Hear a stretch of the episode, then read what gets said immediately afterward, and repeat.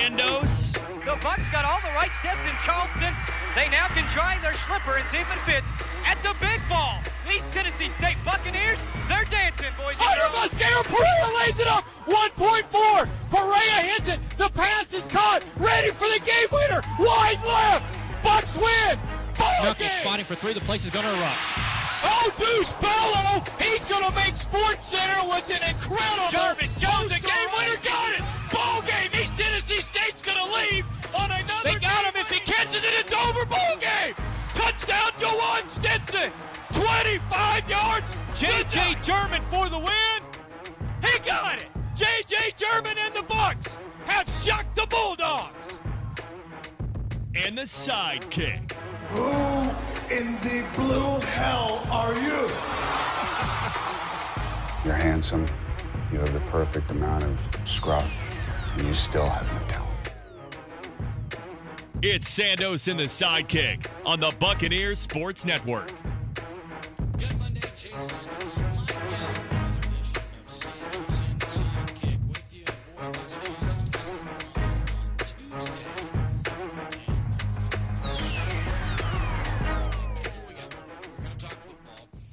ETSU football is 10 straight now, right? 10 straight FCS games decided by a single score or less. And uh, coach, I think, called it a blowout because they won by more than a field goal because it was 24-20.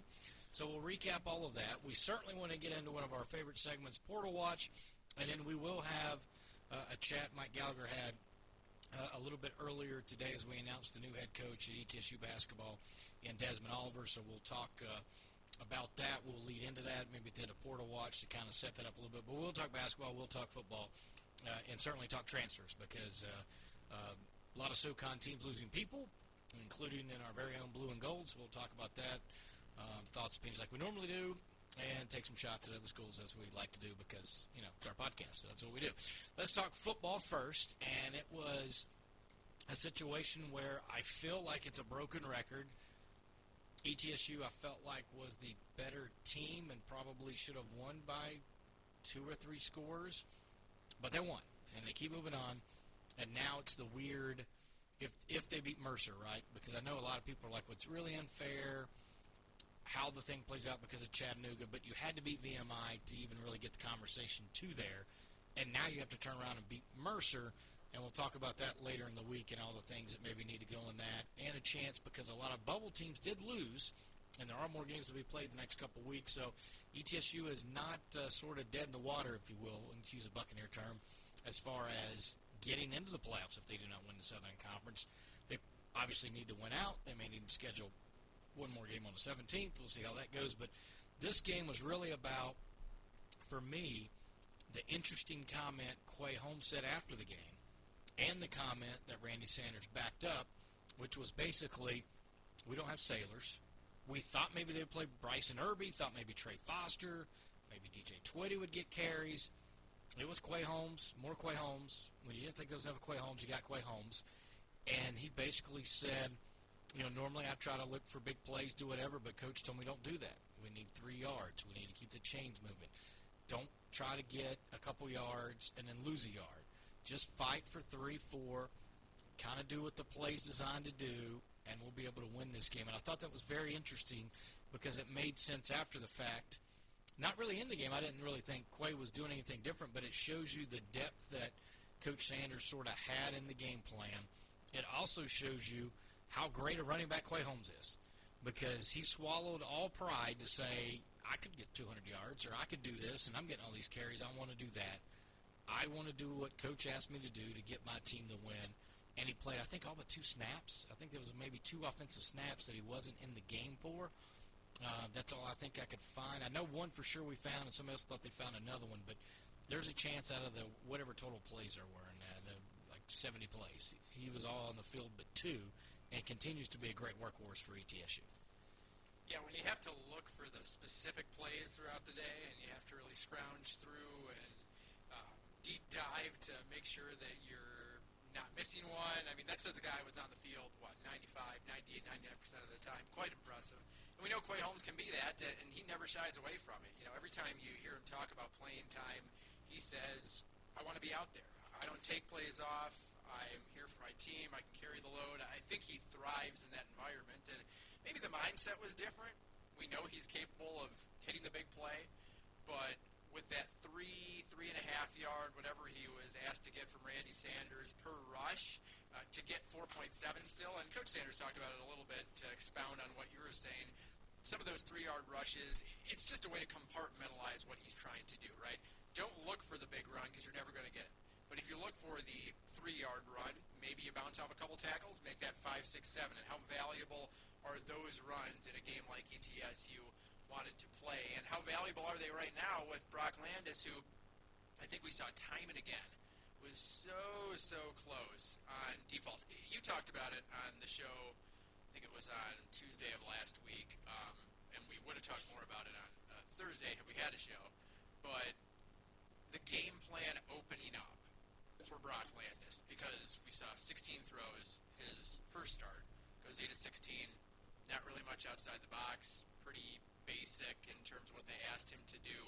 And your question was, you thought it may resemble um, a bit of a uh, unleashing of him eh, of sorts, and, and it was a little bit. I'm not sure there was the amount of success that the Bucks would have liked. 8 to 16 to 11 to 27. You know, you throw 11 more times, get three more completions, but there were shots over the top, and quite frankly, some of them were there. Landis just missed. Yeah, I think that's he connected on some, and that was good to see that there were pass plays down the field being made.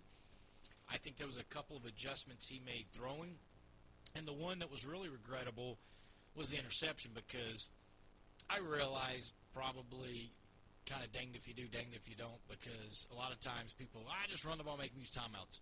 But at the same time, it's like, oh man, we couldn't try to fool them here, we couldn't do whatever. And then when you do, it, it's like, man, we should have ran the ball, right? It's always sort of the fan and everybody. The play, going back and watching it again, wide open. The way they got everybody nine, you know, 10, 11 guys in the box, they play action, then they roll to the right and they throw back left, and Quay Holmes is running down the sideline and that was the one throw that you could tell because they have a good shot if you go back and watch the replay of the ball being thrown by Landis and him kind of guiding it, and you can tell he didn't unleash it. He's got a big arm, and you can tell he kind of wished it out there because either he was so open, and that's what we kind of heard about Riddell, right? Like he's not letting it go, right? If you think little, miss little, right? Think big, miss big, and I think and the one thing about that is if he overshot Quay running down the sideline. Worst case scenario, it's an incomplete pass. The only thing you couldn't do was underthrow it.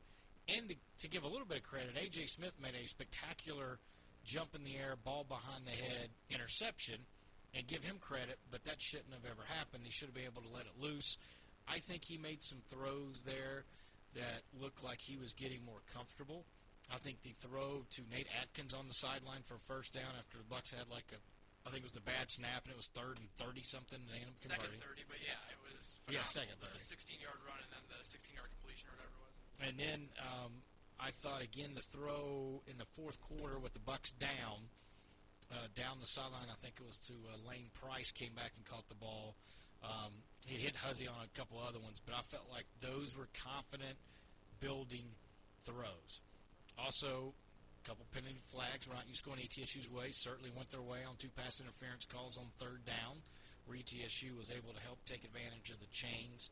But I saw some things in Landis, and I think the more reps he gets, and I'm hoping that they continue to to let the game plan sort of grow with him and be able to let him throw the football. I think it stunk that Isaiah Wilson was out because that would have been a good matchup against coverage.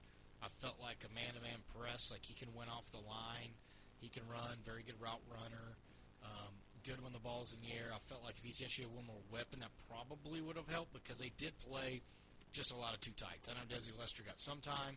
They basically were like, hey, we're going to split out Nate Atkins and Noah West. You guys are going to play some receiver and tight end, and we're going to do different things with you. So it did open up some. I felt like ETSU has been great into the first half, start of the second half, right? They were able, and I wish they would have got the touchdown in the first half, but they got points on the board and do what they do. Immediately put points uh, in the second half. And it was a little bit of an adventure because the second half kick was taken by Holmes, hits big, gets hit from behind, fumbles forward, and I think it was uh, Sheldon Arnold uh, picked it up and carried it a few extra yards. So that was uh, an interesting break for ETSU. But the Bucks went down there and scored, and then the missed opportunity after the interception by Elijah Huzzie, who continues to make defensive play after defensive play. ETSU misses another field goal, and that's where I want to sound a little bit of alarm because I keep believing that at every position ETSU is better at most special teams. But there's still some mistakes being made, whether it's a 24-yard punt, whether it's a missed field goal, whether it's a penalty on a return, whether it's Huzzie fielding the ball he shouldn't have fumbled. And, I know Holmes put it on the ground, which hardly ever happens, and it luckily worked out to ETSU. But there are some mistakes in the kicking game that ETSU hasn't cost them tremendously yet, but they're kind of walking that fine line.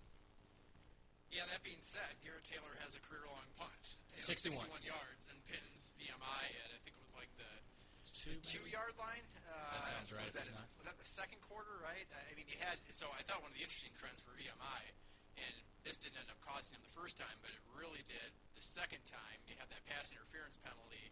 Will Huzzie from Landis incomplete, third and four in like the second quarter, and you called it right away. It Didn't really look like it was needed.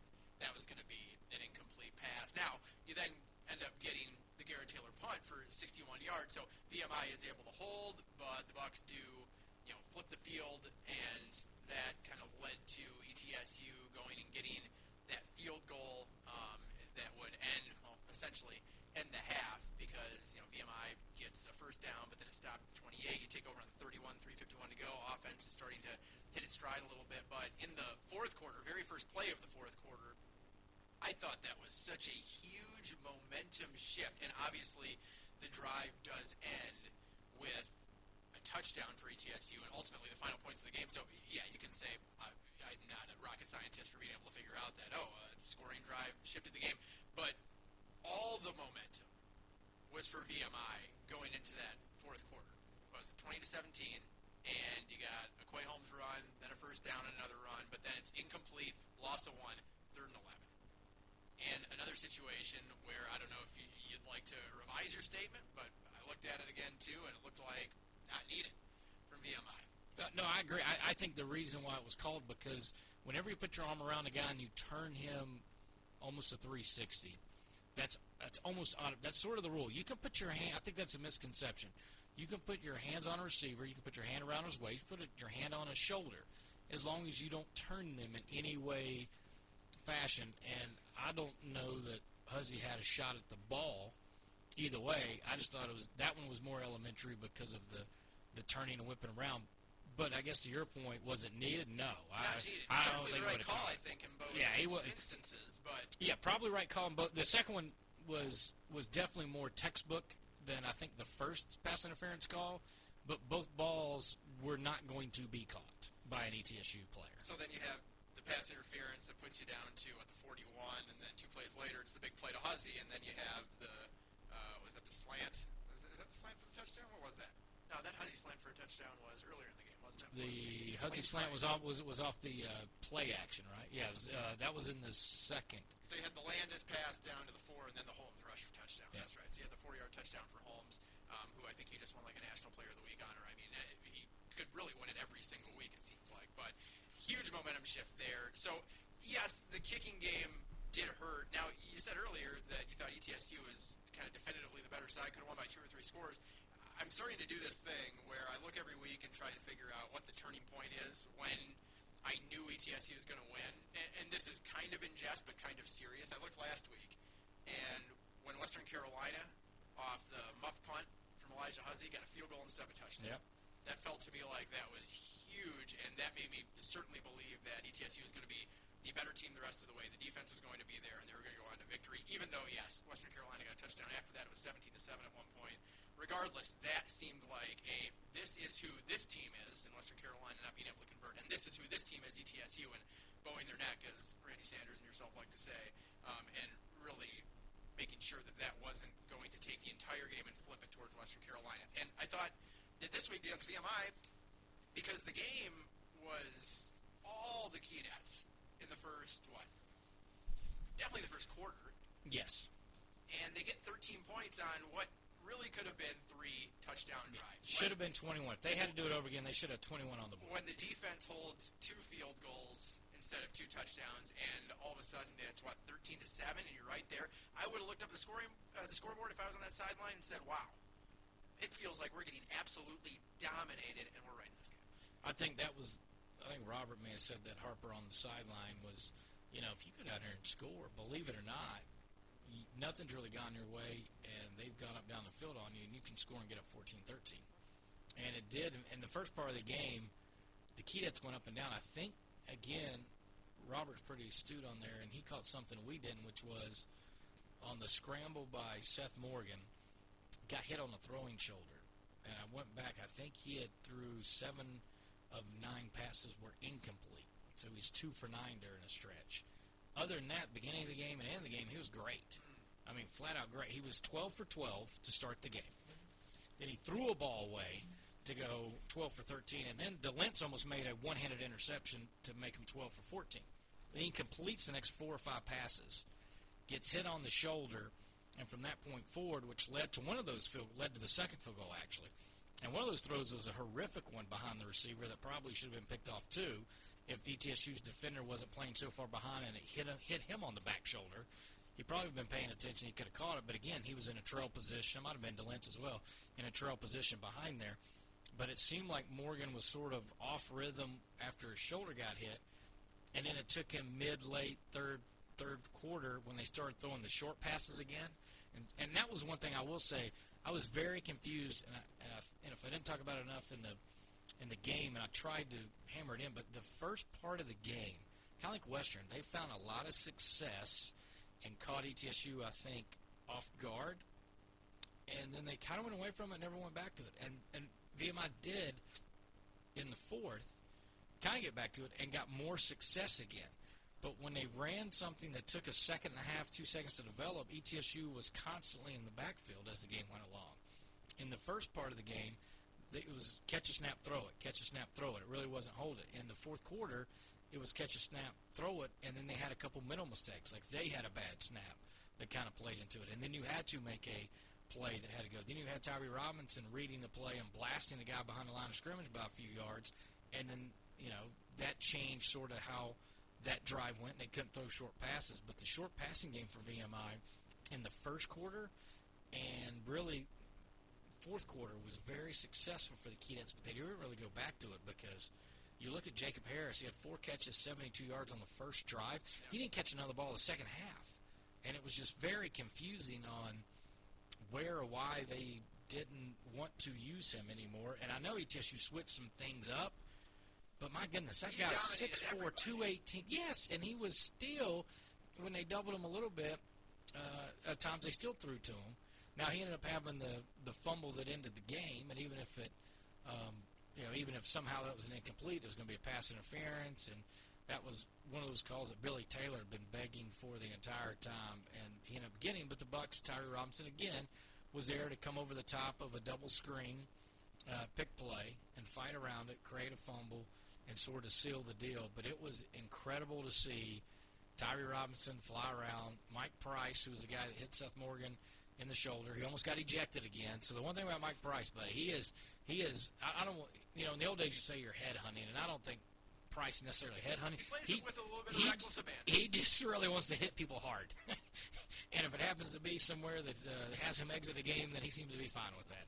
But uh, on replay, first glance, I agree there, but I thought Mike Price was going to miss the rest of that half, miss yet another first half. But when you go back and look at it, he, he more of a Deacon Jones clothesline, old school from the 50s type play than anything else. But I, I thought it was a tremendous job by the defense, who gave up the, another first drive touchdown and looked like you know they they've been hitting the mouth and didn't know what was coming.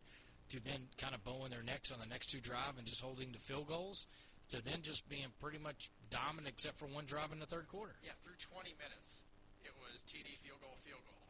And what, 78, 59, 76 yard VMI was moving the ball up and down the field, and then they had only one drive over 42 yards the rest of the game.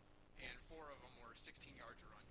And Elijah Huzzie was, you mentioned absolutely fantastic. I mean, that, that interception was one of the better catches you're going to see. And you mentioned it on the broadcast what Randy Sanders often says about the FCS to the FBS level is those defensive backs, a lot of them just cannot catch the ball. And VMI had a chance to house one the other way, a pick six early on in the game. I almost forgot about that. Oh goodness, it was. It was on the first drive of the game. and They should have been. That that was one of the worst drops because that Oh. kid read that perfectly, Yep. and could have and he could have Deion Sanders high stepped it from midfield. Nobody would have caught him. There was at best maybe two or three bucks that were even with him, and they would have been offensive lineman or the quarterback. There was nobody that was going to catch him, and it went right through his hands. That could have changed the complexion of the game. But what actually changed it was obviously ETSU's defense in general, but part of that was Elijah Huzzie and that just full extension, laying out kind of against his body's momentum. Plus, he has 13 tackles. And then Tyree Robinson, you look at his line, and it's, what, eight tackles, six of them solo, with a couple tackles for a loss or breakup and a forced fumble. Like, just stuffing the stat sheet. Donovan Manuel is obviously huge in coming back, 10 tackles and a tackle for a loss. Um, it is interesting to see the pattern that has continued to unfold this season, and not even sure if you look back at the schedule. You know, Sanford, we obviously know that that followed that pattern. Um, Furman, ah, It was ETSU only when it was reversed, yeah, right? They were dominant, was- and then yes. kind of went away in the third quarter. Some of that was self-inflicted, though. There was the penalties, and they lost composure. If we're going to be honest about it, uh, defense and offense, I think a couple calls didn't go their way, and they did not handle it the right way. Now we all can argue over good, bad call, all that fun stuff, but eventually you have to weather that, and that was the only time I think ETSU didn't show themselves like a confident championship team, more of a team that was wishing something good would happen, and then kind of crying spilled milk and didn't have it go their way. So that was, and that was really one quarter. It's one game that you lost. and it was. You start fast, and you Yeah. lose. I mean, it's unbelievable. You're up by 10, or I'm sorry, down by 10 against VMI. You're down by uh, to Western Carolina by 10. The Citadel, uh, you're down by a touchdown. Uh, Sanford, obviously, to start the season, you're down by 14 before you're out of the first quarter. and then the defense does what it does. The offense settles into the game, comes on strong, and yeah, it's just strange to see that that Furman game is the one and only. I, I mean, Furman almost DTSU, DTSU in that case. But um, yeah, interesting to see what we got going forward. You know, that last week still isn't resolved yet. I don't know how it will be resolved. I know there's scuttlebutt here and there about different options, but it seems like still, unfortunately, TSU is in the situation of needing help to be in the Southern Conference. Um, well, to be the Southern Conference champions because VMI's got the Citadel. Now the Citadel did show signs of life last week. A, a 20 was it 24-7 they were down and came all the way back and won that's 28-24. or 21 7 it was 24 21 or something like that yeah like Yeah, I, I think they scored three touchdowns to come come from behind to win it. And because when I checked the, I remember checking the score, and it was 14, 17, whatever it was. Wofford was up, and then just thinking, well, you know, Citadel's not because I was basically seeing if Citadel had any fight left in them, and didn't check back in until like five minutes going to fourth, and Citadel was down a score and driving, and then yeah, paid attention 24 to again 7 yeah and then and then they scored again with like a, a couple minutes left or something. So another tough loss for Josh Conklin, who just cannot get out of Spartanburg fast enough. If he is the head coach in the fall, I think it'll be a Christmas miracle. Christmas miracle for Wofford or for ETSU No, for, I mean, I, I think I think uh, for Wofford because I think he is back. And the bad thing is, I guess, because spring football maybe stabs to go, he may have to wait one more year. But he is desperately. He was trying to get out before spring season. I think he is certainly, if not trying to get out himself, the Wofford people will be trying to get him out. I think it'll be a Christmas miracle then for the rest of the SoCon too, because clearly is Harding in it down there, or I know there's been a lot of things that haven't gone their way as well. It's a strange season, all that, but certainly a bad, bad, bad loss. And they're now what one and four. It's not good. No, and and it's one of those things. Like, oh, we miss Wofford. Maybe it'll be all right because you, you you don't know, right? You don't know who's good, now, who's bad, man. whatever. And now all of a sudden, Mercer's won three or four in a row, and you're going, well, maybe we can play that Wofford game now. but you got to go down to Macon, Georgia. We'll talk about that a little later in the week, and that is a team that is continuing to grow. So they have been a run, run, run, run, and Furman took away the run, and they threw for like 400 yards. So yeah, I thought, it's going to be an interesting I game. hadn't looked at any box scores with Mercer at all, and I thought that I figured Harrison Frost was still a starter, and then this Carter kid, yeah, I mean he is unbelievable. All of a sudden, this league is full of gunslingers. It's incredible. Liam Welch, Carter Peavy. I mean, Brock Landis. Yeah, there you go. That's Gary say. That's where you I was going to yada yada that if you didn't. So, ah, offense coming around, but ETSU doing what they do. It's the tenth straight one-score game uh, against uh, FCS opponent, and again, ETSU just one win now uh, since the reboot of football, one or more scores. So if nothing else, you get your money's worth. I expect to get that down there at Macon, Georgia, as well. All right, so upside for a timeout. When we come back, Portal Watch. We'll see who's going where, who's put their name in. We'll make predictions, make fun of people, see what we're right and wrong. We'll do that all that more coming up on Sandos on the Buccaneers Sports Network. Over the last 70 years, Johnson City Power Board has had a few different looks, but we've remained the same trusted partner you rely on. Now, we've changed our name to Bright Ridge to match our vision, to deliver on our promise of great service you can count on, embracing common sense technology to strengthen the communities we serve. We're glad to be your public power provider. Bright Ridge, new name, renewed promise. Learn more at brightridge.com. Breakdown. Five, five, four, four, three, three, two, one, one. Sandos and the Sidekick. We have ignition. Strap it on. Here we go. In your face, all over the place. Breakdown. all over the place in your face. All right, so this is a segment that we have dubbed Portal Watch because you know we're wordsmiths and come up with something clever. Uh, but we have enjoyed it. We started doing it, and I think uh, since we do take shots at other teams, right? I think it is fair to start with Portal Watch in house and talk about uh, ETSU and who is leaving, and we could speculate on some why they left. I've not talked to anybody. We can also uh, assume that some of it is because, in case you haven't heard and you're in a closet, uh, ETSU has parted ways with Jason Shay, or Jason Shay has resigned from ETSU, or however you want to look at it. Uh, coach Shay is not here, and we have a new coach in Desmond Oliver. Next segment, Mike Gallagher is sitting down with Coach Oliver to have a chat, talk about his journey, and that's one of my favorite things to do, is because every story is different. There's always interesting stories, so we will get that. We'll let you set that up at the end of Portal Watch. But when we ended the show Tuesday, I think, and then a lot of things happened Thursday. We just, as you can imagine, I think most people sort of know we were covered up with other stuff and oh. could not get a show in. That and let's be real, I didn't want to do a show. It was you, a little. It was a little. It was a little disheartening. Um, I was a little down, I'm still down and I mean, I, and, to, and to be honest, I, I still. It, it, it's hard to put into words. It's hard to put in. There's a lot of, a lot of emotion, a lot of things to talk, speculate, work through. I think there will be a time, and I'm not trying to put a time frame on it, but there will be a time where I think we, everybody can decompress, sit back, take a breath, and then talk about it. I, I, th- I think that's I think that's fair. I've been around here, you know, two decades on campus. I have come to games since the '80s. I've seen a lot of things. Um, I don't know that I've ever been blindsided by something. Um, maybe the Oscars at Teeny would be the closest thing kind of blindsided me, but um, Well, here's what I'll say. I don't think you or I were completely blindsided in the sense of, and I'm not saying, you know, neither of us, of course, knew about this at all.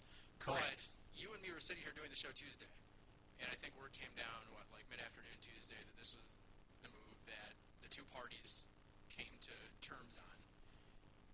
When Greg Heiar got named the coach at Northwest Florida State, it came right when we were on the air, about 10 a.m. maybe, about five hours before the Shay news came down, and you and me both gave a glance to each other, and my eyes popped out of my head. yeah, there's a little bit of alarm bells were ringing in my head. That's Yeah. exactly it, and we found out why a bit later.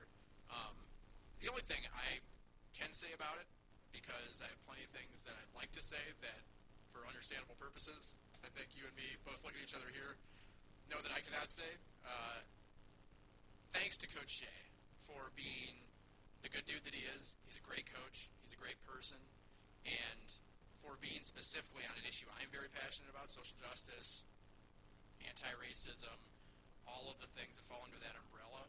Um, he was an advocate for those causes for his players as well, and I think that says so much about the character of the individual. And I think I tweeted out essentially that on Wednesday or whatever it was, and I'll always stand by that, and I'll always appreciate that about Coach Shay. And I think it's a shame the way things.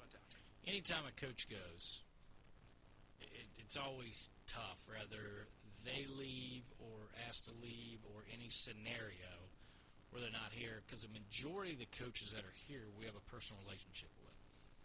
You know, we, we sort of have a running thing at my house that uh, got together Brian Johnston, and we've been doing for a while, and we call it Firefly Fridays. And so we get together, and then the kids go to bed, and the adults sit around, and you sit around the fire, and you chat about life or whatever. You talk about whatever. And because a guy lived next neighborhood over, Steve Forbes, he started coming, him and his wife Jonietta. And then once he took the Wake Forest job, we invited Jason Shay and Jana to come over because we've kind of built our relationship. So plenty of times, and, and I've done that with, and we didn't, we called it something different, but when Coach Gold was here, we did that with him. I've done plenty of events at Coach Kemp's house when, when she was here. Brittney Ezell's been over the house. We've had several uh, good times together. So there are a lot of things going on where, like, on the personal level, because you know them and it's much more than business.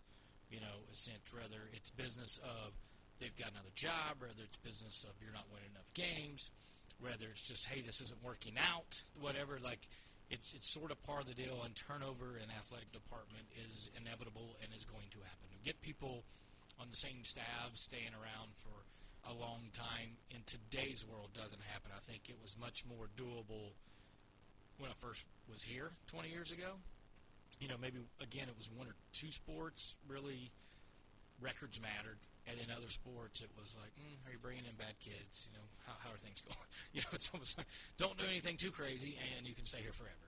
And a lot of major jobs are like that. Now, things have changed. There's obviously other factors that play into a lot of different things, and uh, we're not trying to sidestep or insult anybody's intelligence and what those things are. I think you have to be under a rock to understand the complexity of everything. That being said, wasn't in the room when any decision was made. What, what wasn't there when any conversation, and I could probably give you plausible things that we will do later, but not not, not today.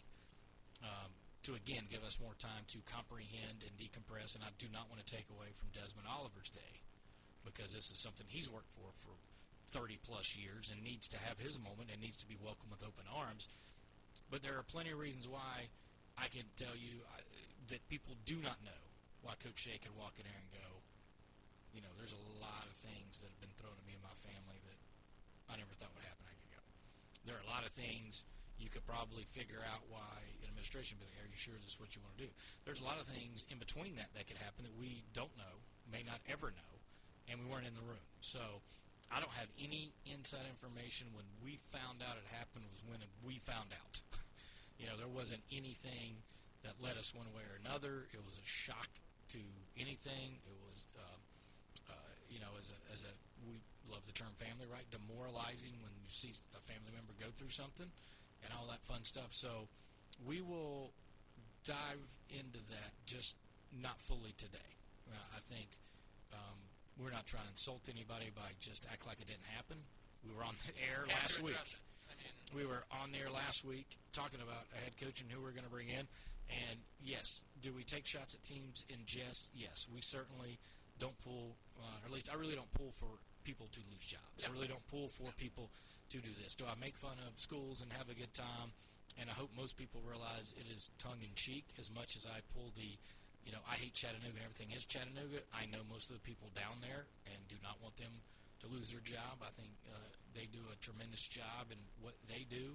Um, I mean, there might be one Chattanooga coach I don't like, but other than that, uh, he's not there anymore. He was at UMass, in case you want to look it up. But um, that being said, Thursday was a bit of a day that I think everybody needed a day off, uh, and that included me, or maybe more importantly, me and Mike Gallagher needed a day off from that because it was tough with no and still no information other than what everyone else knows to formulate, talk, get through, and um, articulate everything that is going on. and tough for us, tough for people around here, but obviously even tougher for Coach Shaden's family. And wish them all the best because I think that he and his people that are close to him, not only family but for everybody that he's got in his circle, deserve the best. And he was a really upstanding member of this community. Um, he's someone that I'll always look at as a really brave individual, um, as were uh, the kids on last year's team.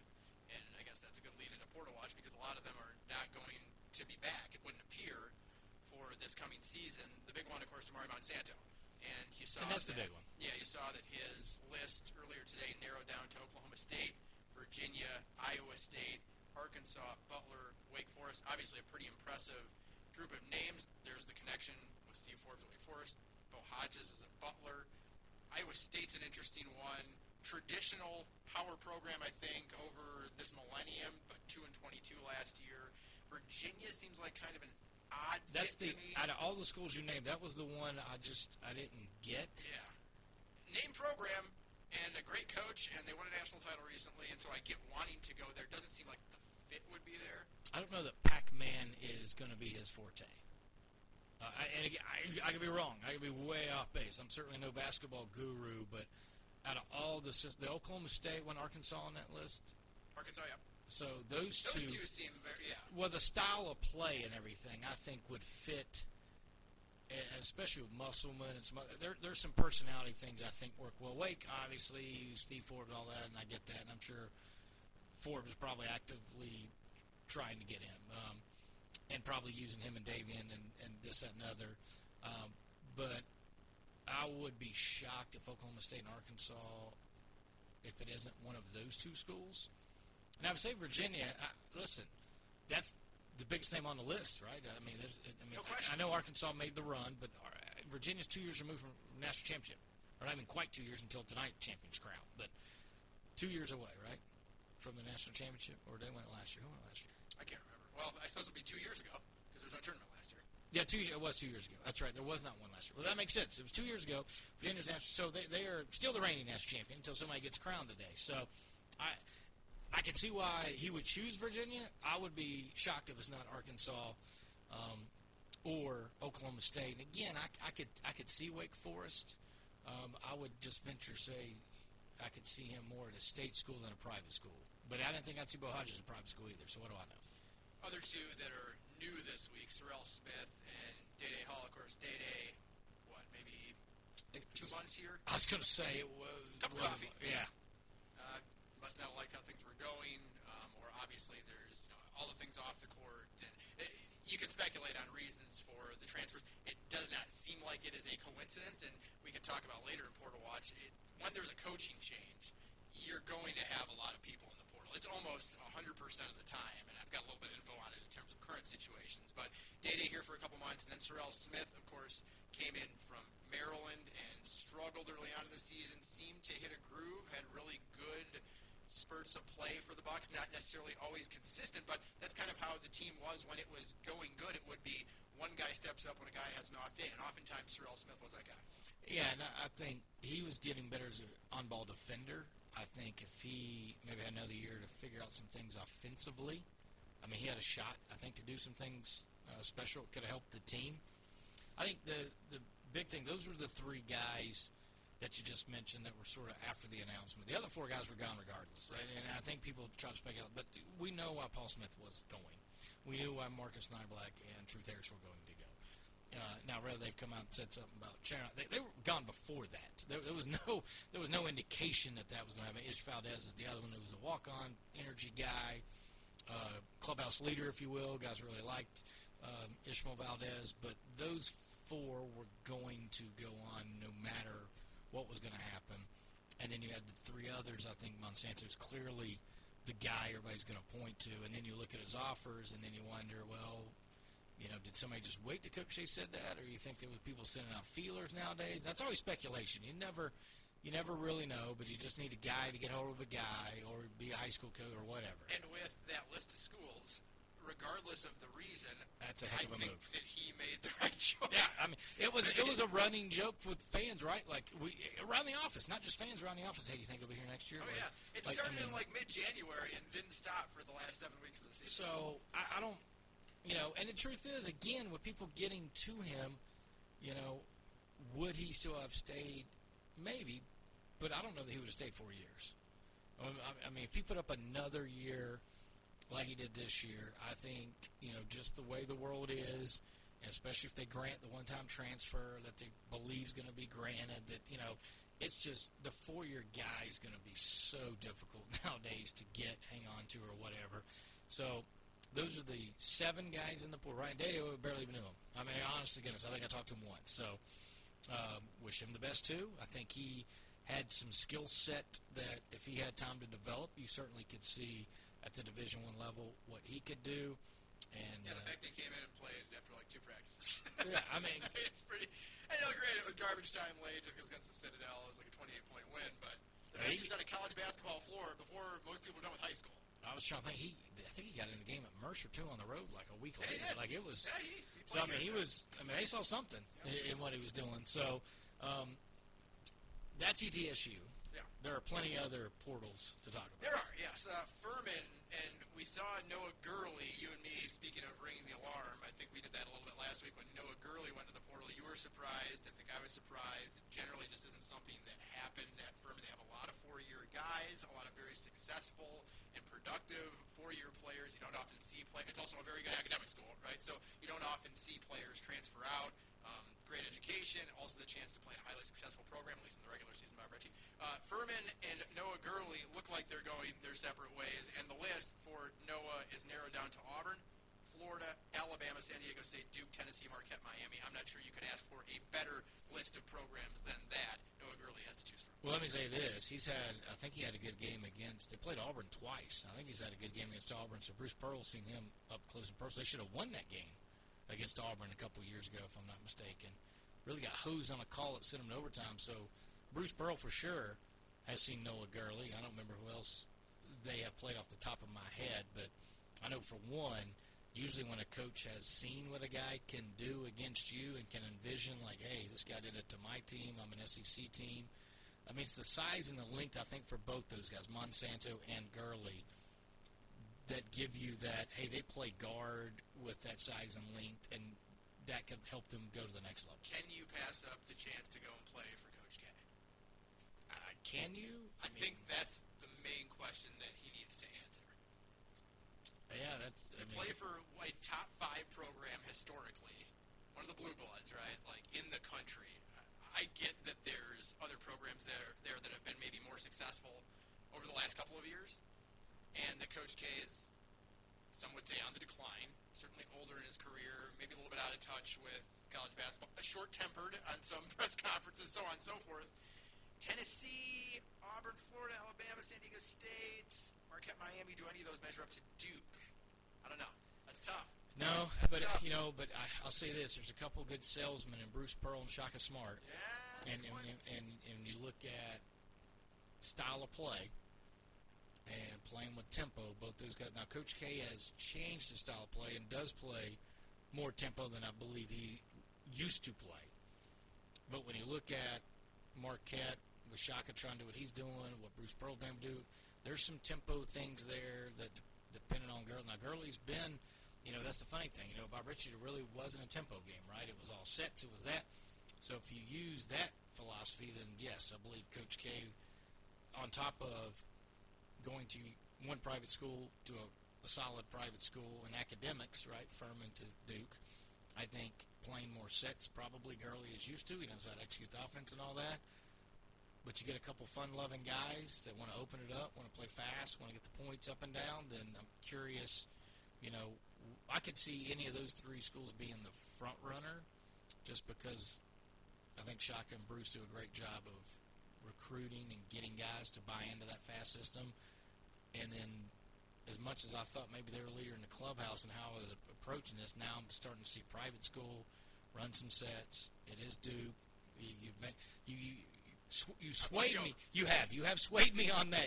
I usually. I usually like to uh, stick to my guns and tell you you're wrong, but I'm, I'm going to have to concede that you have uh, you, you've turned me to uh, now it's a three horse race. Winning you equals 10 bold predictions victories, so I pulled into the Oh. Thank you very much, Chase Okay, Western Carolina, just in the last 36 hours, the Catamounts have seen Xavier Cork, Corey Hightower, and Sincere McMahon go in. Those coinciding at least a little bit with the departure of Mark Prosser to Winthrop. Now, the real question here is maybe we should save the Mark Prosser conversation for Thursday. Oh, please, let's do it. Because we've got a lot of things to unpack there. But I now count seven in the portal for Western Carolina if you include Matt Halverson, who, of course, is already going to Florida Gulf Coast. Cork, Hightower, McMahon, Mason Faulkner, Cameron Gibson, Tyler Harris, and Travion McCray. Make that eight. That's eight. I just counted eight. Uh, so eight in the portal if you include Halverson, and that exodus if I have ever seen one. I guess my first thought would be it didn't seem like players and Prosser were really on the same page last year, but apparently with some of the transfers that have gone in, there were at least a few players that liked him. Apparently, there are a few players that liked him, but I, I just. I mean, that's, that's about every starter or Contributor, yeah. Yeah, I was trying to think. Is there any name we're missing out of guys that played significant minutes for him? Who's most intriguing to you on that list? I have my answer. You're going to go Cork, aren't I you? am going to go Cork. 6'9", 235, and shoots it at like 67%. See, I was going to go Hightower because Ooh, interesting. because Hightower, his numbers at Presbyterian, I, I wasn't sure he could do that in the SoCon, and he did, and so he could be a double double machine. Now I think he's got to get with somebody that has to convince him he doesn't need to shoot threes. If they can get somebody to convince him he can't shoot threes and just play his game and not have an extra two or three missed shots from the outside, then I think uh, to me it's Hightower. I, I will say this after Hightower, out of that list, I would probably take Cork, and then either I just think Cork is more rare at 6'9", McCray or Harris for me. I, Harris six seven one ninety five was a. He, The size of Cork no, I like. wins I, me over. I'm okay with Cork. Um, That's their top eight scorers, by the way. oh, the yeah, leading returning scorer will be, should he uh, return, Marcus Thomas, who was a senior, and then Amir Langley, redshirt freshman. So I don't think I've seen him in the portal yet, but keep your eyes peeled. Okay. All right. Yeah. Uh, Mercer, the other big one for me, Leon Ayers. Mercer sees the JUCO transfer. I really liked. Averaged 12 a game this year, 52% from the floor, 39% from three. Of course, Mitch Prendergast, and now Drew Thomas also in the portal. So two new ones for Mercer and Leon Ayers. To me, um, outside of why can't I remember the point guard's name that I really really loved? Neftali Al- Alvarez. Alvarez. Neftali Alvarez, uh, and I thought Ayers. Those two were uh, the top players on that team this year. I know people love the other guy. I can't remember his name. The shooter. Um, You talking I about can't Cummings? remember. Yeah, Ross Cummings. I know people love Ross Cummings. I say you're gonna bring say I'm you're not bringing bring up, him. I'm not bringing up Bender either because that's got me Okay, in trouble Magic before. Bender. Uh, but Ayers and Alvarez to me were the top two in terms of consistency, skill, basketball IQ, uh, game changers. And that one of them now is in the portal is going to really, really hurt for uh, whichever Gary is running it down there. Is it Jeff Gary? Greg Gary. That's it. Jeff Gary's the player. Jeff Gary is uh, the player, and I, I just I can't remember anybody's name from Mercer. I, well, I, the one thing about Ayers, he, he caught fire in the Southern Conference tournament too, and was a real reason why they. Oh man, this just dropped. Well, for people that are hoping Furman wouldn't be able to play Wofford and Wofford moved to play ETSU, Wofford football's opted out the rest of the season. what is going on in the Southern Conference? I mean, there's a rumor that two or there's a rumor weeks. North Dakota State is mulling this over. Can't lose a national title if you don't make the FCS playoffs. They they have uh, some some they had I think a starting cornerback decide yesterday he's just going in the portal. He didn't want to play spring football anymore, and some other things. So have a bunch of no contests. Technically, you're the defending champion when you played up until the end of the season, yeah, right? Yeah, you can see Clever. that. Yeah. Oh man, that just dropped. Okay. You're All trying to look for men's basketball news on Wofford, and then boom, Wofford. Yeah, it just it, just- it, it just I don't know. I don't know. Uh, but Lee, I like. Uh, I thought Leon Ayers. The one thing I thought that cost them in the ETSU game was he m- made a mistake defensively. I think on back-to-back plays, and Greg Gary wore him out, and then you didn't hear from him the rest of the game because he had a ridiculously good first. I think he had 13, 14 points in the first half against ETSU down there, um, and really struggled after getting yelled at, and I don't remember what it was, uh, but he, I, I want to say he messed up two. Bucks got a couple quick layups. I think they blew. They weren't going to um, switch. They were going to switch, but Leon, I think that was maybe the downfall, that miscommunication between them. Surely didn't help. Uh, Samford, six are still out there. Luke Champion, Preston Parks, Christian Gassmeyer, and Gordon Jalen Dupree, KJ Davis. No movement there. Jermaine Marshall is coming in. Sophomore from Akron, played just 132 minutes, also spent a year at Florida Southwestern State. So the only thing that's changed with Samford is that they have a newcomer. They clearly have plenty of roster spots open, so Bucky McMillan can tell Jermaine Marshall to start, then play two minutes the entire game, and go back to the bench while he plays 18 people per contest. Wofford, you were looking for men's basketball information. We've got some here. Zion Richardson still out in the portal. Of course, Storm Murphy, Virginia Tech. We knew that. Trey Hollowell has found a home. Morehead State, NCAA tournament team, 23 and 8 last year. I kind of like it. I, you're giving me the eyes like, what in the world is he doing? I think that's actually a good fit because, again, I didn't think he was going to get a Power 5, Group of 5 type offer because he's not great at any one thing. I think transferring to a winner, now you could argue that Wofford has been a traditional winner in the Southern Conference along with Furman, UNCG, and ETSU. You hate it. You're just looking up in the stars looking for answers and you have nothing and you're still And I realize they just went to the tournament. Yep. Traditional mid-major power, Morehead State. You go from, I'm just, what I'm mind blown is the facility shock. He he must have did that over Zoom because to go from the indoor Jerry Dome to Morehead State and that arena in that town and a bunch of other things. And, and to be honest, I mean, I realize that they did what they needed to to win this year, but that is not a traditional, as you make jest of that, OVC team that's going to win and win and win. And maybe they're trying to build that with this, but I'm just trying to go over the facility shock of everything and all the bells and whistles that you got in the brand new three year old facility. It's basically he's going to go back. I don't know if he was there his freshman year, would have played in the old arena gym. I'm not going to call it arena. The old gym where right behind the goal was the brick wall. That's about what he's going to go back to. So I'm just I'm shocked by Wow, you're shocked. shocked. Okay, shocked. I wasn't so shocked by that. Okay, UNCG, Michael Hewitt Jr. still in the portal. They also, the Spartans, add a body, as did uh, Samford. John Newman the third, Clemson transfer. Now, this is where I got to catch your attention because 6'5", 207 at a guard position.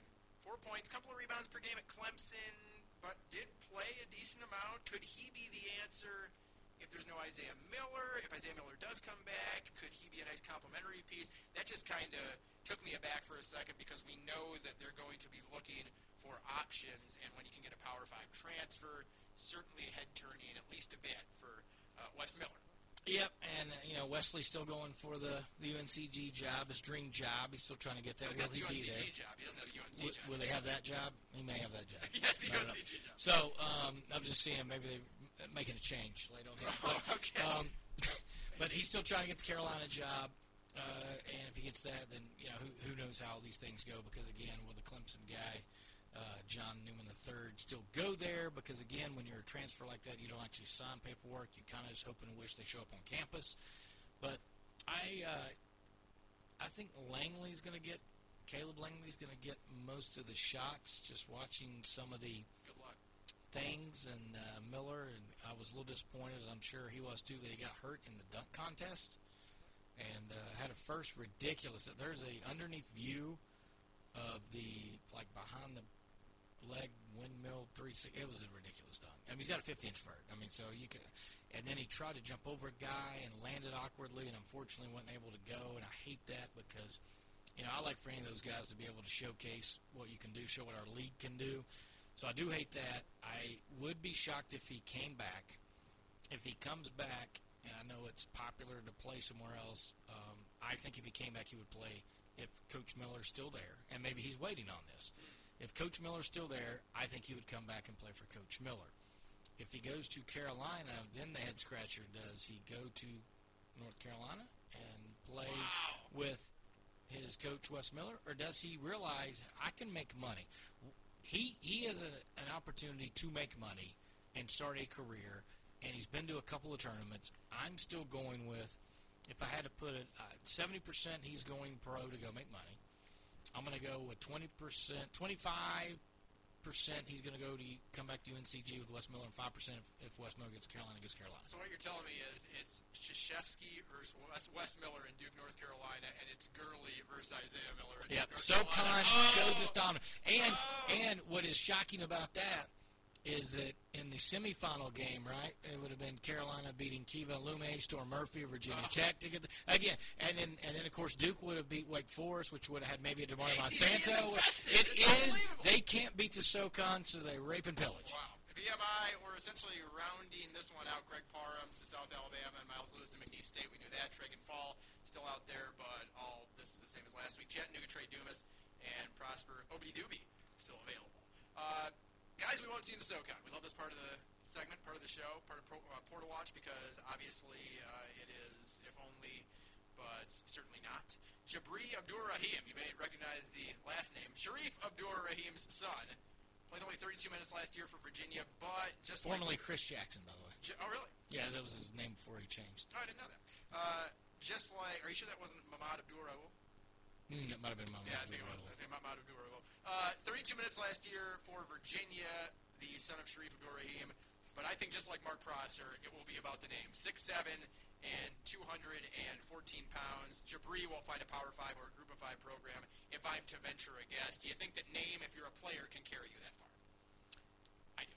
Yeah, I, no, I, I think it can. I think it certainly it, it certainly plays a part because there's an opportunity for relationships, right? Sometimes it's just about relationships, and when you have a name and you were a great college player and played you know significant years in the NBA, then I think people take a shot sometimes on just hoping that genetics and everything uh, carries you so far. So I believe namesake will help him get a bigger school the Southern Conference. Rocket Watts.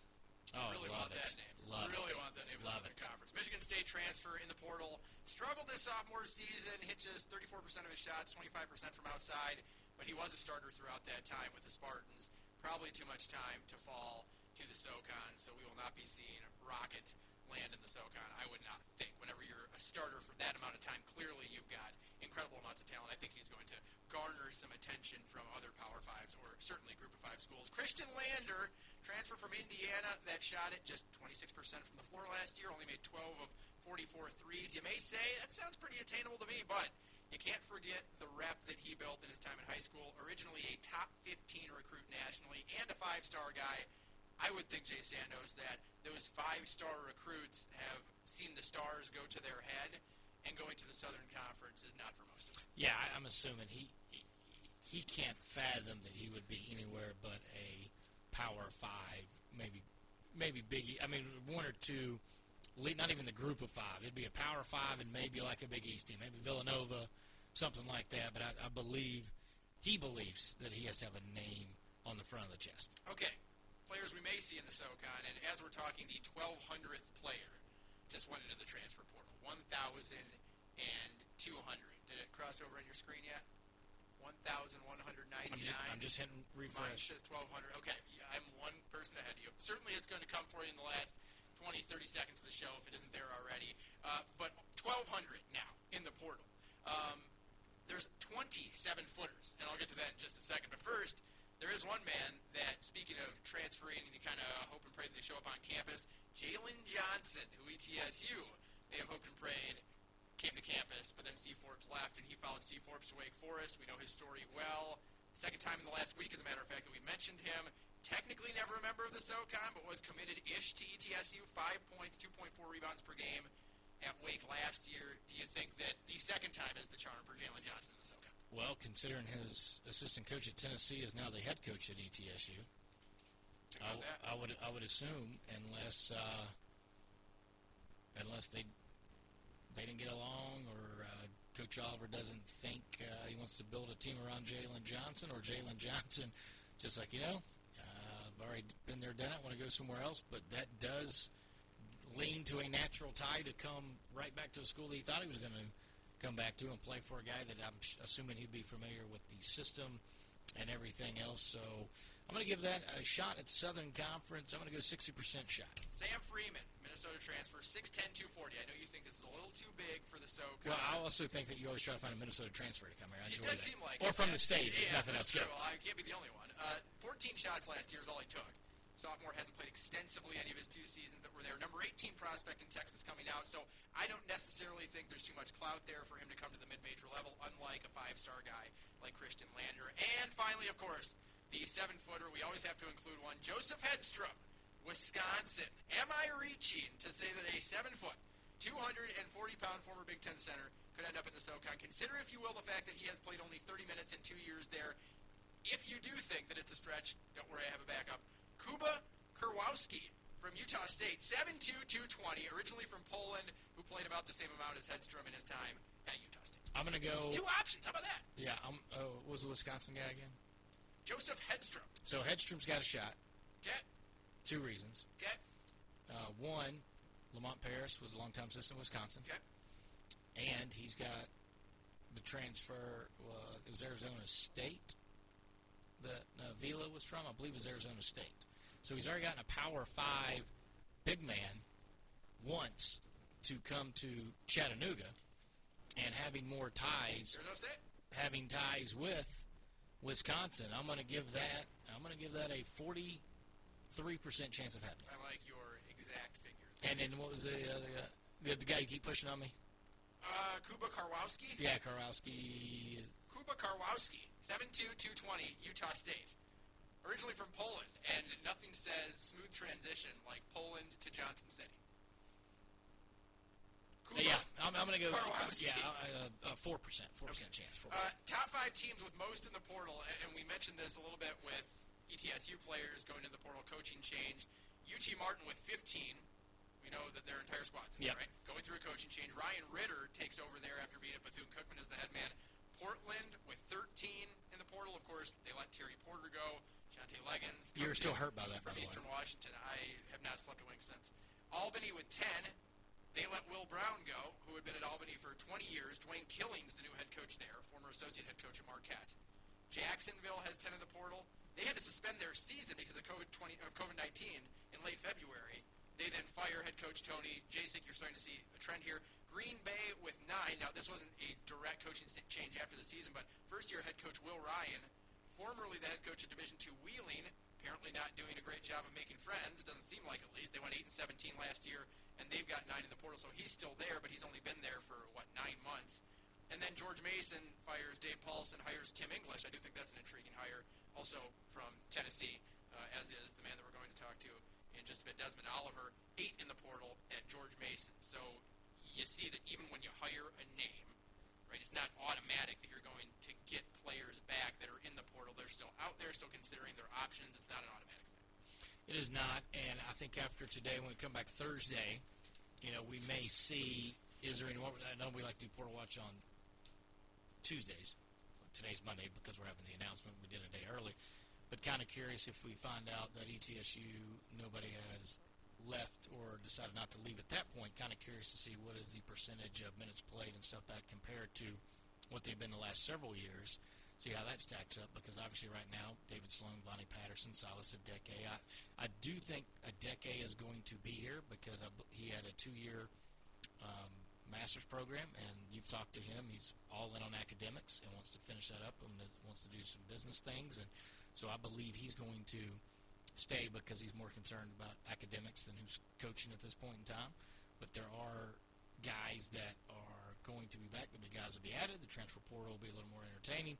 Maybe that Thursday, but if nothing real exciting happens, we'll do it on Tuesday as well. That being said, 3 o'clock today, there was a news conference. It was announced that Desmond Oliver is the new head coach, and you had a chance to talk with him. I don't know if you want to set that up. Yeah, I think I talked about 20 minutes ago in this segment about how I feel for Jason Shay. Always going to admire his contribution, what he did specifically when it comes to off the court issues and um, and everything that he was just able to give on the court, of course, as well, because he's a great coach. But um, there's some things that are bigger than basketball, and I think Jason Shay personified that in his time here.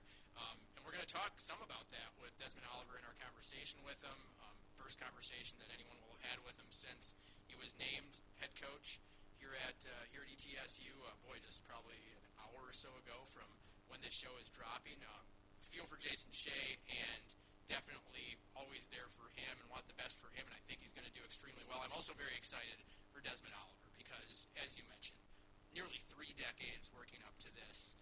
He's been at nine different stops as an assistant coach, and he told me a bit off air before we chatted, and he was very generous with his time. I talked for 20 minutes after we were done with this 20 minute conversation that's coming up. Um, after we wrapped up the recording, we just kind of sat here and BS'd, you know, and it was good to get to know him a little bit. But he talked about how he had always been on the lists of people that these head coaching positions, you know, whatever school it was, wanted to hire, but he wasn't all, ever the guy. And he's been targeting ETSU for a while now, and so um, after the head coaching change last year, this time around it is Desmond Oliver, and really appreciated um, him taking the time to join us on Sandos and the Sidekick because um, he seems like a phenomenal, phenomenal individual and great coach. He talked uh, a lot to me off air. We did a video, like we kind of did this with um, Coach Harris, where you did the podcast, I did the TV video stuff, whatever you want to call it. And again, talking to Coach Harris off the air, I did the same thing, talking uh, with Coach Oliver, and it was interesting.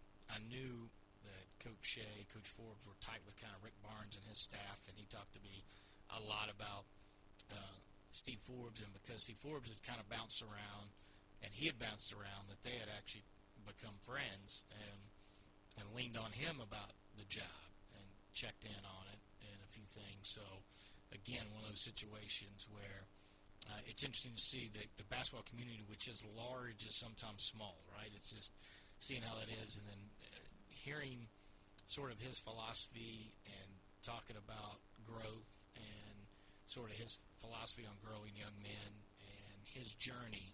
I think was very interesting, and he gave me just a snippet because I had about ten minutes of time to do. I And so, and uh, you did, but uh, and I've listened uh, to that uh, already just to to get some insight on it. Just uh, honestly, just to cheat, so I could hear it before everybody else got to hear it. So I, I thought it was great. And without uh, further ado, we'll take a time out. When we come back, we'll be able to hear that interview uh, with the new head basketball coach, the 18th head coach in ETSU men's basketball history, Desmond Oliver, with Mike Gallagher. This time out, San Sidekick, Buccaneer Sports Network. This responsible gaming message is brought to you by the Tennessee Lottery. When you play the lottery, it's important to play responsibly. Know your limit and spend only what you can afford. Set a budget and stick to it. And remember, as long as you're having fun, you're always a winner in our book.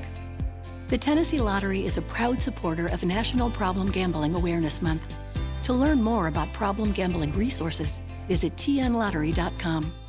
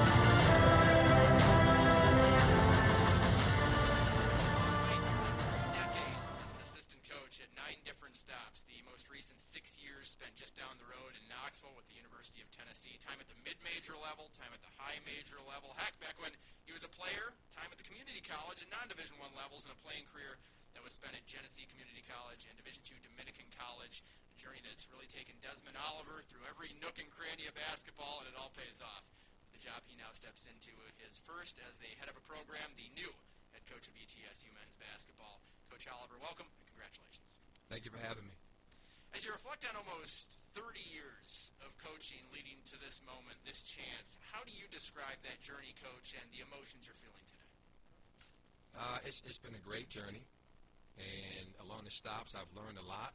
I've impacted a, a lot of young people, a lot of, a lot of young student athletes, um, and won championships, help reconnect communities.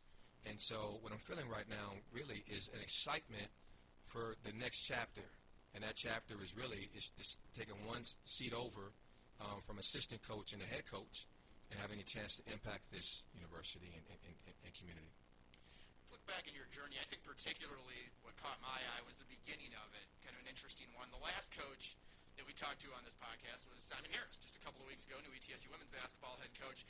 He knew he was going to be a coach at 12 years old. Your story, coach, is a bit different. Fill us in on that. So my story is different. My story basically goes back to, you know, being, you know, being a young man in Buffalo, New York, um, who had a single mother, and she understood we had a tough neighborhood in front of us, and she wanted me to go to college, um, and that was her dream. And early on, she always talked about having the, the ability to work hard, be organized, and a dream. And a dream was having goals, being goal oriented. And her, her, her, her plan was to use uh, academics and sports as a vehicle to go to college. So I played one year of high school basketball. I went from being one of the worst players in, in the city to one of the better players in the city. And I earned a scholarship to Dominican College um, via junior college at Genesee Community College, where I played one year there. Um, and at Dominican, um, I was a I was a three-year starter um, on the basketball team and uh, captain for three years. And I never ever thought about coaching um, basketball. My plan was always to go in and get a PhD, to graduate, get my you know get my undergrad degree. Uh, I earned a scholarship to Buffalo State College, went back home, and I was going to finish up and get my PhD and hopefully become a president or a director of a program or an AD or something, something where I could impact young lives um, and find young people like myself that needed guidance on a college campus and help them become great and have great careers. And along the way, uh, Jack Armstrong at the time was the youngest Division One head coach in the country at Niagara University. Jack offered me um, a job to come in and, and really the same situation, helped bridge a gap between he and his players. Um, and it, it, it turned into the best job I've had in my 27 years only because I wore so many hats. Uh, I was able to be Jack's right hand man and learn the budget. We sat every every day. I sat on Jack's couch, he, him at his desk, and I learned how to run a program. Um, and then before there were all these you know different type of player development you know, on staff and strength coaches. I was the strength coach. I was a video coordinator. I was the academic liaison, which meant I ran study halls. I helped our guys plan their classes. I checked classes on my own. Um, I drove vans. I drove our guys to and from places on a regular basis. Um, I did highlight videos. I was the on-campus recruiting coordinator for that program, um, player development guy before and after practice. And so I wore so many hats that I fell in love with it and by the end of the season, he offered me a, a job to be full-time assistant coach. It's been 27 years, and I will say this: Jack Armstrong saw a coach in a 24-year, 23-year-old, you know, graduate student that was taking a one-year break, and it's turned into a great career. And I'm excited that he did that because I'm excited to be here. Talk about Jack a little bit. You decide that coaching is your life. You make it your life. You own it. You step into it. Put all of yourself into it outside of Jack, introduce us to some of the main characters along the way that have helped shape you to build towards this opportunity. Well, mentors. Um, there's been three basketball mentors in my life, um, and but really, I, I can't even start talking about those three until I mention my mom was was by far the best at setting the table. Um, just taught me to be relentless in my in my pursuit, um, respect people along the way, have high character, and do things the right way. So she she's the first real true mentor. Certainly, Jack did his part. And then Jim Baron. Jim Baron hired me at St. Bonaventure University. I left Cornell University to work to go work with Jim. I was there for one season, and then Jim took a job at Rhode Island, and the job was challenging in the sense of uh, the, the very first week of him being there, he called me and says, "Des, I need you to get in your SUV. I need you to go to New York and Philadelphia back-to-back weekends and recruit." The problem is, I have to spend these next two weeks talking to donors. So you're the only guy on staff right now. We have six scholarships to fill, and I can't help you at all. I need you to go evaluate the guys and, and see who's good, and then do all the home visits and get those guys to campus and get those guys committed during the late signing period. I'm not gonna lie to you. I called a, a good friend of mine, Rob Lanier, um, and I was very, very nervous and intimidated, uh, and, and, and really not certain I would get the job done. And Rob said, "This is this is your opportunity right now to prove yourself and show that you're one of the best assistant coaches in the country. Take take it on, own it, and, and, and go do it. And you know what? I went out by the graces of God, rolled my sleeves up, worked really hard, and got lucky in some instances, and signed the right guys. And those guys came on board first year. Our team was young, you know, not very experienced. Only won eight games that first year.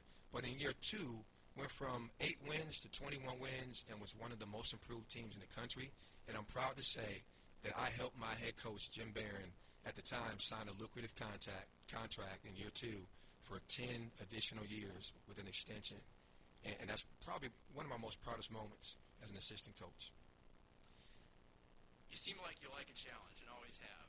We won't ignore the obvious here. You walk into a situation that isn't perfect right now, far from it. Players are in the portal, a culture I think that's maybe a bit fractured within the university at the moment. A lot of outside factors that don't have a whole lot to do with basketball makes it tough on a basketball coach. How do you plan to address all of the other things going on outside of basketball as you step into your time at Johnson City? Well, I mean, listen, it, it, it's it's it's not as simple as waving a magic wand and making it go away. The reality is, you know, as a, as a program, my young my student athletes are going to get out day one um, and spend time in the community, meet and greet, talk, um, embrace, have have difficult conversations if, if necessary. Invite you know our community to campus. Uh, I actually want to have you know as many camps this summer as possible, and, and do one camp where literally it's it's a free camp where we invite the community here to campus to meet myself and my staff, spend time with my guys. To me, any kind of healing when it happens happens when two sides get together. Um, we all love each other. We all need each other. They need us and we need them um, as a community. And, and my young people, these student athletes, need to learn how to be leaders. And, and, and what better time than when there's a little bit of, of adversity and you're a young teenager or, you know, or young 20, 20, 21 year old to be able to go out and, and, and find the right words and the right way to communicate with those around you and, and really impact your environment at the highest level. So I'm excited about this challenge, and I hope our young people are as well, because clearly, um, outside of us wanting to have a pro- you know have a great team on the basketball court, uh, uh, you know my goal is trying to build young men um, and, and build young men uh, into young leaders. Like when when the ball stops bouncing, to me these are the situations uh, are the challenges that when you're 19, 20, 21 years old and you experience and you have a chance to impact them in a, in a, in a positive way, that really give you the confidence to be to be a great husband, to be great fathers, um, and, and have a great life 25 years from now. So correct me if I'm wrong, but you more see this as an opportunity to maybe shift some of the cultural things that are going on rather than a barrier that would have kept you from taking this job. Is that correct? No question. When I arrived in Knoxville six years ago, different different circumstances, but the reality was the team that we inherited had you know several head coaching changes. Right? I think I think Coach Barnes was the the, the, the third head coach for several of our of our of our seniors, and it was it was a challenge trying to trying to you know create trust and, and earn trust. Our community felt like because there was so much traction and so much change, you know, at UT that when my family and I went out, you know, to the churches, went out to the gyms, went out to restaurants, and we bump into people, just just casual fans, and talk about our program. They were very negative because they hadn't had that consistency um, for years, and they were they were curious as to one, what type of young people would we recruit? Would they be high character or just try to get talent to win games and and, and, t- and totally you know not not consider the importance of bringing the right individuals to help bridge and connect the community with the campus. And you know what we did? We rolled our sleeves up. Uh, one, one, we communicated and we shared our vision with those fans. And, and i mean, having a having a burger at a restaurant and talking to a total stranger and telling them, here's here's what, what, know, what my vision is as an assistant coach who recruits. I want to bring in these type of young people, um, young people that want to graduate, young people that love basketball, young people that have high character, and young people that have great drive, and the same type of young people that you want to have around your children, educating them and inviting them back to campus. You mentioned the turmoil at Rhode Island, some at Tennessee, and even off air you mentioned to me that Georgia was another place where you stepped in and there were some obstacles to success. How do you feel like those different situations have prepared you for ETSU here? And obviously, knowing that this issue is extremely complex, the one that's floated around this program for the last six or eight weeks, but with some of those other experiences in adverse situations, how do you plan on using those? How do you think that you can use those to apply to this situation?